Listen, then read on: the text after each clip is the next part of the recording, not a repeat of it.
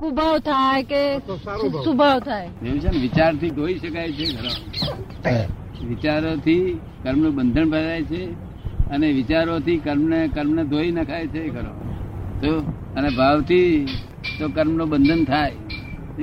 એ જ કર્મ છે, ભાવ એ જ કર્મ છે, પણ વિચારો આટલા સુધી કામ કરી શકે.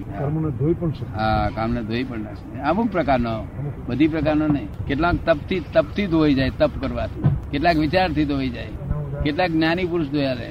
જ્ઞાની પુરુષ, કૃષ્ણ ભગવાને ગીતામાં કહ્યું છે, જ્ઞાની પુરુષ તામટો ગોટો વાળીને કર્મનો નાશ કરી શકે. એ જ્ઞાની પુરુષ કરી આપે. દાખલા સહિત સમજાવો કે કયા કર્મો તપથી ધોવાય, કયા કર્મો વિચારે કરીને ધોવાય, કયા કર્મો જ્ઞાની પુરુષ ધોઈ આપી શકે. જે કર્મો તપથી ના ધોવાય, વિચારથી ના જાય, એ જ્ઞાની પુરુષે ધોઈ આપે, બધા સાફ કરી આપે. અને જ્ઞાની પુરુષ જ્ઞાન આપતી વખતે એક પાપો જ ધોઈ આપે, નહીં તો હાજર થાય નહીં કોઈ દરરોજ. સાક્ષાત્કાર થાય નહીં, અને સાક્ષાત્કાર થઈને પછી જતો રહે, બસ ભૂલી જવાય. ભૂલી જતા વાર લાગે છે આ લોકોને. એવું બને ખરું કે સાક્ષાત્કાર થયા પછી ભૂલી જવાય? એ સાક્ષાત્કાર થતા પહેલા કર્મો નાશ થાય તો જ ના ભૂલી જાય, અને કર્મ નાશ થાય તો જ છે તે સાક્ષાત્કાર થાય, ને થાય. કેદારનાથજી એવું કહે છે કે આત્મ સાક્ષાત્કારનો મેં અનુભવ કર્યો છે, પણ પછી મને એમ લાગ્યું છે કે આ બધી ભ્રમણા છે, તો એમાં સત્ય શું હોય છે? એટલે સાક્ષાત્કાર થયો એ ભ્રમણા, વાત જ આખી ભ્રમણા. કેદારનાથજી એવું કહી ગયા.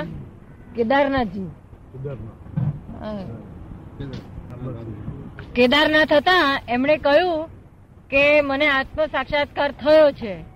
પછી અમુક સમય પછી એમણે એવું કહ્યું કે આ બધી મારી ભ્રમણા હતી કે છે. જેટલા બધા આત્મ સાક્ષાત્કાર બોલે છે એમાં 100% ભ્રમણા છે. શું છે? અને ભગતો ગાય છે, પેલો કે મને મળ્યો, પેલો કે મને મળ્યો, બધી ભ્રમણા છે. એવો ભગવાન નથી કાતો કે આવી ભક્તિ થી રીઝે છે. ભગવાન જ્ઞાનપૂર્વક ની ભક્તિ થી રીઝે છે. કેવું? નરસિંહ તો વચગાળાના જ્ઞાની. કેવું? વચગાળાના, પૂરા નહીં. એને જે જ્ઞાન ગાયું છે ને તે જગતના લક્ષ્મણ જ નથી આવ્યું જ્ઞાન. હું કરું એ જ અજ્ઞાન. શકટ નો ભાર જેમ શ્વાન તાણે, સૃષ્ટિ મંડાણ થઈ, સર્વ હળી પેરે જોગી જોગેશ્વરા. ખૂબ કેવું સુંદર વાક્ય. આખો જ્ઞાન નો સાર છે. છતાંય કોઈ નાગરે છોડી દીધું કે ભાઈ હું નહીં, હું કરતા નથી. કોઈ નાગર છોડ્યું નથી, અને બીજા આપડા ગુજરાતીઓ છોડ્યું હું કરતા છું. અજ્ઞાનતા થાય, હું કરતા છું એ જ અજ્ઞાનતા થાય. અજ્ઞાનતા પકડે છે. તમને કેમ લાગે? કરતાપણું નાશ પામે તો ઉત્સાહ જતો રહેવું બને. કરતાપણું નાશ પામે તો મને ઉડતા લોકો કહે છે તમે જ્ઞાની છો, કહો છો કેમ કે હું જ્ઞાની છું. તમે શું કહું એ કે તું મને શીખવાડે. હવે હું શું કહું એ કહું, કઈ બોલવાનું જ નહીં. મેં કહ્યું એવું કેમ? તમે કોણ છો એવું પૂછે મને તો મારે શું કેવું? મારે એમ કેવું હું ભગત છું, કારણ કે આત્મા તો જેવું તમે કલ્પો એવો થઈ જાય. પછી હું ભગત છું એવું તો પછી ભગતમાં આવી જાઉં, જ્ઞાની પણ સુધી કે જ્ઞાની છો એવું કેમ કહો છો? તને કેમ વાંધો ઉઠાવ્યો? ત્યાં કે આગળના જ્ઞાનીઓ કહેતા નતા. મેં જે કહેતા નતા એ જ્ઞાનીઓ થયા જ નથી. એ તો પાછળ 10 જણની ટોળકી બેહાડી દીધેલી. તે સાહેબ કશું બોલતા જ નહીં, કઈ જ્ઞાની પુરુષ છે કશું બોલતા નહીં. ઠોકાઠોક કરાયેલું છે બધું. આ હિન્દુસ્તાન પથ્થર ફાડી નાખી છે, અને જે છે એને બોલવાનો વાંધો નથી. જે છે આપણે સોનાની દુકાન હોય, શુદ્ધ સોનાની, અને ફ્રી ઓફ કોસ્ટ આપવાનું છે તો બોર્ડ મારવામાં વધો કરો. ફ્રી ઓફ કોસ્ટ આપણે સોનું આપવાનું છે તો બોર્ડ મારવામાં વધો કરો. શુદ્ધ સોનાની દુકાન એમ કહેવામાં વધો કરો કે વાંધો નહીં. એટલે જ્ઞાની પુરુષ તો થયેલા, એ નતા બોલતા, એ થયા નતા, એ નતા બોલતા. જે છો એ બોલવામાં રાઈટ વાંધો જ નથી એ બોલવામાં વાંધો છે. આ તો 10 જણની ટોળકી બધી બેહારીને બધું ઠોકાઠોક કરેલું છે. જ્ઞાની કોક જ ફેરો પાકે છે, જ્ઞાની હોતા જ નથી. હા, શાસ્ત્ર જ્ઞાનીઓ બધા બહુ છે, પણ જો જરાક અપમાન કરો ફેન મળશે. અરે તારું જ્ઞાન ક્યાં ગયું? તા કે શાસ્ત્ર જ્ઞાન છે, એ તો પોથીમાં ના રીંગણો. ને એટલે સાચું જ્ઞાન હોવું જોઈએ. એ જ્ઞાની પુરુષ કોક ફેરો ભેગા થાય. તમે પૂછો કે તમે સાહેબ મુક્ત છો? હું કહી દઉં કે મુક્ત છું. તમે પૂછો કે મોક્ષ નું દાન આપવા આવેલો છે, એમાં આ બધું બોલવા મને શું ફાયદો છે? તમારી પાસે કઈ લેવાનું છે? લેવાને તમારી પાસે માન જોઈએ છે મારે? તમારી તમને મારે દર્શન પગે લાગો તેના માટે છે. આની પાછળ શું હેતુ હશે? મારો હેતુ શું હશે કે હું જે સુખને પામે એ સુખને તમે પામો. શું કહ્યું? મારી પાસે છે ને તમે પામો. શું એ હેતુ છે? બીજો કોઈ હેતુ? આ દાન આપવા આવ્યા તો ના લે તો શું થાય? એ સાથે પ્રત્યેક આંખના એક જુદો એકમ છે અને એને એની રીતે જ વિકાસ થાય, મળી જાય એવું નહીં. વેદાંતમાં એવું કહ્યું છે કે પ્રત્યેક આત્મા છે તે એક જ આત્માનો આવિર્ભાવ છે, બ્રહ્મનો આવિર્ભાવ છે ને એમાં પછી મળી જાય છે. કે પછી એવું છે કે દરેક આત્મા જુદો જુદાનું પોતાનું સ્વતંત્ર એકમ છે. કોને કહ્યું તમને? વેદાંતમાં એવું છે, વેદાંતમાં કે દરેક આત્મા છે તો એક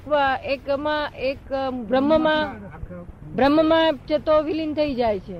કે પછી પ્રાપ્તિ થઈ દરેક જે પૂર્ણ બને, પૂર્ણતાની પ્રાપ્તિ કરે એ શુદ્ધ ચૈતન્ય, એ જે પૂર્ણતાની પ્રાપ્તિ કરે છે તો બ્રહ્મમાં વિલીન થઈ જાય.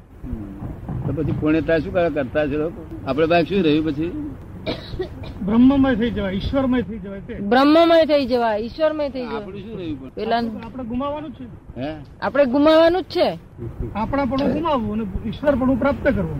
આપણા પણ ગુમાવવું અને ઈશ્વર પણ પ્રાપ્ત કરવું. હા, પણ એ તો ઈશ્વરમાં આપણે સમાવેશ થઈ જવાનો, આપણને શું ફાયદો મળ્યો? આપણું તો ગઈ ને મૂડી, આપણી બધી અપૂર્ણતાઓ એમાં ના. તેના કરતા તો આપડે આ છે ને વ્યક્તિત્વ, તે તાર લાડવા પછી આ બધું મળે છે. ફક્ત બે ચોપડા દે એટલું જ ભાંજગળ છે ને, બીજી શી ભાંજગળ છે? પણ ના, આ લોકો શું કે છે કે એના કરતા સુખ વધારે હોય તો જ અમે જઈએ મોક્ષે. અને ત્યાં એકાકાર થઈ જવાનું હોય તો અમારે જવું નથી. એટલે ત્યાં એકાકાર થઈ જવાનું નથી, ત્યાં તમારું સુખ તમને સ્વતંત્ર રીતે ભોગવી શકો છો. સિદ્ધ ગતિમાં સિદ્ધો બધા સ્વતંત્ર રીતે જ છે, સમજ ને? અને પોતાના સુખને જ અનુભવે છે, નિરંતર પરમાનંદને અનુભવે છે. એમનો એક મિનિટનું સુખ એ જો આ દુનિયા પર પડે વખતે લપસી પડે તો આખી દુનિયા વરસદાળો સુધી આનંદમાં રહે, એવું સુખને ભોગવી રહ્યા છે. જો મને દેહ છતાં, દેહનો અંતરાય હોવા છતાં, આ દેહનો અંતરાય હોવા છતાં પણ મને સુખ ઉપર સમજાય છે કે આ દેહના અંતરાય ના હોય તો કેવું સુખ હોય. શું આ તમને બધાને સુખ અત્યારે મળે છે ને, તે મારું ઉભરાય છે સુખ ને, તે તમને સાર આપે. મારું સુખ ઉભરાય કરે છે. દેહ વગરના સુખનો અનુભવ કોણ કરે છે? દેહ વગરના સુખનો અનુભવ કોણ કરે છે? દેહ વગરના સુખનો અનુભવ પોતે ચિંતનમાં કરે તોય પણ દેહ તો છે જ જોડે. શું કહ્યું? કે પેલા જેવું ના થાય. શું એ તો દેહ, એના ઉપરથી આપણે હિસાબ કરવાનો કે આવું જો કદી આમ કરીએ છીએ તો આટલું સુખ છે તો ત્યાં કેવું છે. એટલે સિદ્ધમાં ગતિમાં દેહ વગરનો સુખનો અનુભવ કોણ કરે છે એમ પૂછવાનું તમને? એમ પૂછવા માંગે છે કે જે સિદ્ધ ગતિમાં છે, મોક્ષે ગયા છે, એ લોકો દેહ વગરનો જે સુખ અનુભવ કરે છે તો એ સુખ કોણ અનુભવ કરે? પોતે પોતાનો અનુભવ કરે છે. પોતે પોતાનો સાનુભવ સુખ ભોગવ્યા જ કરે છે અને નિરંતર ગતિમાન છે બધા. કેવા છે? એમને કાર્ય શું છે કે જ્ઞાન ક્રિયા અને દર્શન ક્રિયા નિરંતર ચાલુ જ રહે છે. પછી એને શું જરૂર? હે, પછી એને શું જરૂર? જ્ઞાનની પણ શું સ્વભાવ છે? આ લાઈટ છે એ નિરંતર આપણને જોયા કરતું છે. આ લાઈટ જો ચેતન હોય તો આપણને નિરંતર જોયા જ કરે ના કરે? એવું એ ચેતન જોયા કરે છે. આપણે આ મેં હાથ ઊંચો કર્યો એ બધા સિદ્ધોને દેખાયો જ્ઞાનમાં. એ સિદ્ધો જ્ઞેયોને જ જોયા કરે છે. શાને જોયા કરે છે? જ્ઞેયને. આ જગતમાં જ્ઞેય અને દ્રશ્યો બે જ વસ્તુ છે. આ જગત એ દ્રશ્યોને અને જ્ઞેયોને જોયા કરે છે. દ્રશ્યોને જાણ્યા, જ્ઞેયને જાણ્યા કરે છે અને દ્રશ્યોને જોયા કરે છે. અનહદ સુખ, સુખનો પાર નહીં. સ્વાભાવિક સુખ. કેવું? આ લોકને શું ભાંગે છે કે તો એક કેમ નહીં? અરે એક ખરું ત્યાં આગળ. આપણા અહીં 5 લાખ સોનાની લગડીઓ હોય, ઢગલો વાર્યો હોય, તેને આપણે શું કહેવું પડે કે આ સોનું છે? એવું ના કહેવાય. શું કહેવાય? સોનું કહેવાય, લગડીઓ કહેવાય. ખરું સોનું કહેવાય, લગડીઓ કહેવાય. હે, સોનું કહેવાય અને લગડીઓ કહેવાય. આપણે આ બધું સોનું જ છે એમ કહેવાય કે ના કહેવાય? ભલે લગડીઓ રૂપે હોય પણ સોનું જ છે ને બધું. એવું આ પરમાત્મા એક જ છે, આત્મા એક જ છે, પણ લગડીઓ રૂપે છે. શું છે? વ્યક્તિત્વ ભાવને છોડતું નથી. વ્યક્તિત્વ એટલે એનો અર્થ એવો કે આખો વિશ્વ એક આત્મા છે એમ? સોના તરીકે એક આત્મા સોનું જ છે, વ્યક્તિત્વને છોડતું નથી. પ્રત્યેક વ્યક્તિનો આત્મા છેવટે એક જ છે. હા, એટલે પ્રત્યેક વ્યક્તિનો આત્મા છેવટે એક જ છે ને? હા, એક જ છે. આત્મામાં ફેર નથી કોઈ જાતનો. લગડી જેમ લગડીઓમાં ફેર નથી, એમ બધું સોનું જ છે, એ રીતે ફેર નથી. તત્વે કરીને હા, વ્યક્તિ તો ઇન્ડિવિજ્યુઆલિટી છે પણ એનો ગુણધર્મ, સ્વભાવ એક જ ગુણધર્મ હોય તો પછી વ્યક્તિત્વ જુદા કેમ? જો આત્માનો એક જ ગુણધર્મ હોય તો પછી વ્યક્તિત્વ બધા જુદા કેમ પડ્યા? એ વ્યક્તિત્વ જે ગુણધર્મ જુદા પડ્યા છે એનો કાળ અને ક્ષેત્ર બદલાવાથી, દરેક નો કાળ અને ક્ષેત્ર જુદા જુદા હોય. તમે જે ક્ષેત્રે બેઠા છો તે આમને આ ના હોય. હવે તમે અહીંથી ઉઠ્યા, કાળ બદલાય, ક્ષેત્ર પ્રાપ્ત થાય પણ કાળ પેલો બદલાઈ જાય. શું થાય? એટલે આ જગત પ્રવાહ રૂપે છે કે પ્રવાહ રૂપે, આ સ્થિર જગત નથી. પ્રવાહ રૂપે છે, સંસાર રૂપે છે. સંસાર એટલે સંસરણ, નિરંતર પરિવર્તન પામતું, એક ક્ષણવાર પણ સ્થિર થતું નથી. તે જેમ 2 લાખ માણસ નું લશ્કર આમ જતું હોય તો કઈ 10 કે 5 કે 15 એની લાઈનમાં જ હોય ને, બધું આમ વહ્યા કરતું હોય તો તમને દેખાયા કરે ને બધું. એવી રીતે જ્ઞાનીઓને આ જગત વહેતું દેખાયા કરે. જયારે જ્ઞાન ચક્ષુ ખુલ્લા થઈ જાય ત્યારે દેખાયા કરે કે જગત વહેતું છે. માટે જ્યાં તમે છો ત્યાં બીજો ક્ષેત્રમાં, એક ક્ષેત્રમાં બીજો નથી.